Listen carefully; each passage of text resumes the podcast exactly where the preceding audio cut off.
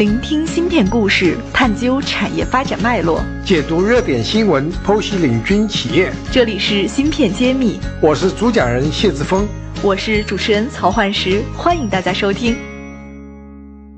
大家好，本期呢继续由我们国内优秀的物联网无线通信技术的芯片设计公司的华东区市场总监戴明分享射频芯片的前沿应用。本期为我们分享的内容是天猫精灵。荣幸啊，今天跟大家分享一下啊，我们这个物联网领域哈，我们现在在做的一些事情。我向大家介绍的另外一个应用呢，也是非常典型，大家在生活当中会非常非常容易碰到的。天猫精灵，在座的有有用过天猫精灵的吗？有没有？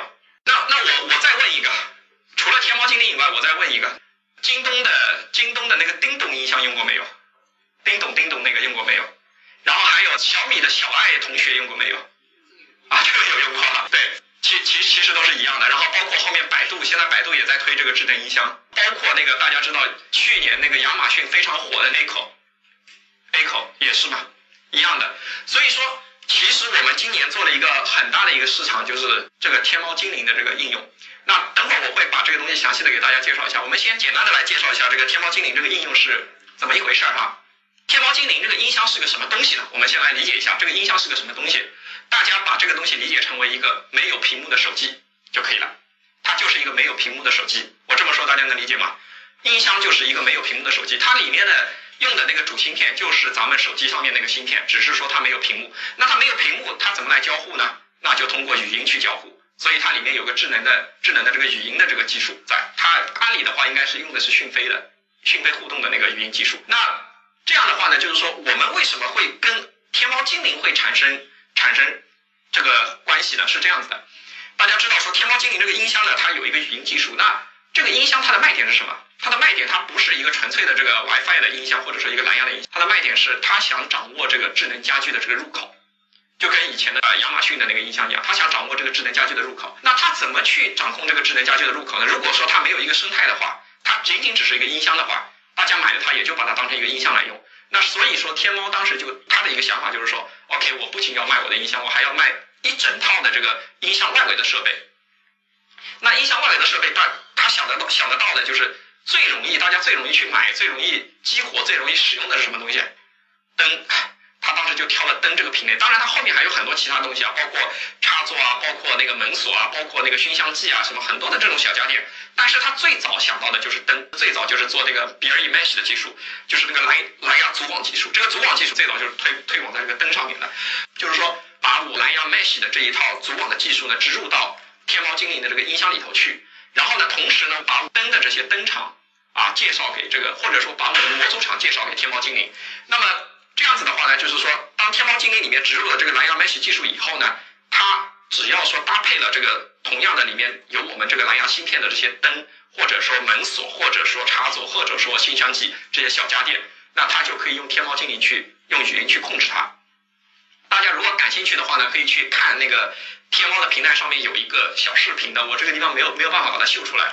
有个小视频，他就向大家介绍说他是怎么去使用这个天猫精灵的。他就有很多场景的应用，比方说你回家了，你就告诉他说天猫精灵我回家了，然后呢他就开始扫地机开始扫地，然后那个窗帘拉开来，然后电饭煲开始烧饭，它有很多的这个场景的这个联动。然后我这个地方就简单的介绍一下，就是作为一个这个模组厂商或者作为一个品牌厂商哈，怎么去介入这件事情。那如果作为一个模组厂商的话呢，我们模组厂商去提供这个企业资料给阿里，那阿里会分配一些这个模组的 ID 给你，就是我们叫做那个 ID，其实就是你的产品的这个地址。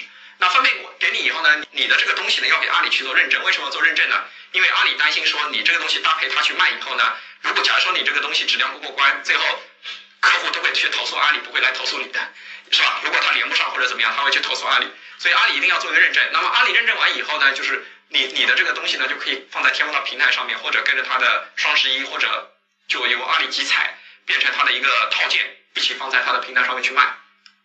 那各式品牌厂商其实过程是类似的，品牌厂商就指的是说我是做终端产品的，比如说我是做灯的，或者我是做门锁的，或者我是做插座的啊，其实是类似的。我们看一下这个天猫精灵的应用场景，它是这样子的，它是要。跟设备首先要进行绑定，绑定了以后呢，它就开可以通过语音进行对设备进行控制。比如说，他说开灯或者关灯，或者把把灯光调亮一点，把灯。光调暗一点，或者说把灯光变暖色，或者把灯光变冷色，哈，它有很多的这个标准的这种指令。这个的话，就是大家可以看一下整个这个交互过程是什么样子的啊。我简单的给大家介绍一下，因为这个都是技术层面的东西。就是说，当啊刚开始的时候，就是说第一开始你这个设备买回来不是进行要进行配对嘛？那么用户语音就会跟天猫精灵说：“天猫精灵发现设备。”那么天猫精灵会回复你说：“正在为您发现设备。”这个时候他在干嘛？他在下发扫描的命令，他在 scan，他在看周围有哪一些设备是我需要接可以接进来的。那这个时候他就会去扫描这个设备的这个物理地址，就是我刚才说的那个 MAC ID。或者说他没有给你分配 MAC ID 的话，你是连不进去的。然后呢，扫描到了以后呢，他就会把它，他就会问你，我已经给你发现了什么什么什么。当然这个地方举例子举的是灯啊，不一定是灯。他就会问你啊是否需要进行连接。那么你回复他说是，那么他就开始绑定了这些绑定这些设备的参数。绑定完设备参数以后呢，他就可以开始正式的用这个语音去控制这些设备了。这个地方如果大家去感兴趣的话，可以去看一下视频，因为视频的话会比较的那个直观一点哈。我这个文字的话就不是特别的直观。这个的话就是说，我们在通过天猫精灵哈，就是可以控制一些什么东西。那这个地方还是以灯为例哈，以灯为例，它可以控制灯的开关、亮度、颜色、色温啊。然后呢，灯可以把自己的这个状态上报给这个天猫精灵，就我现在到底是开的还是关的，是吧？呃，这个地方灯的话，其实它没有一个。远程控制的一个需求啊，但是大家去想，如果是插座啊什么的，它其实是有一个远程控制的这个需求的。就是说，比方说我们以前知道的那个热水器嘛，或者空调嘛，你可能回家之前就想把它打开了，那你可以通过云端去控制它的。这些都是绑定啊，然后一些连接啊，一些那个松绑啊，一些操作。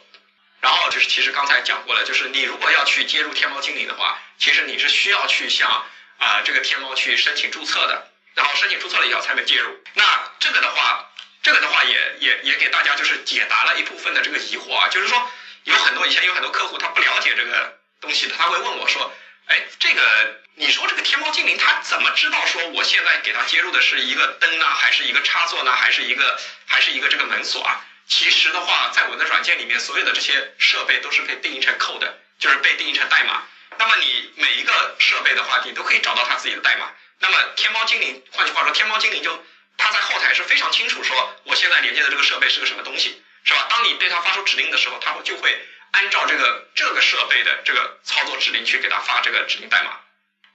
对，然后这个地方呢，就是说，其实我这个没法演示哈，没有没有把它放上来。这个地方呢，就是说我给大家介介绍一下，我们刚才在说的就是阿里巴巴的这个天猫精灵的这个智能音箱。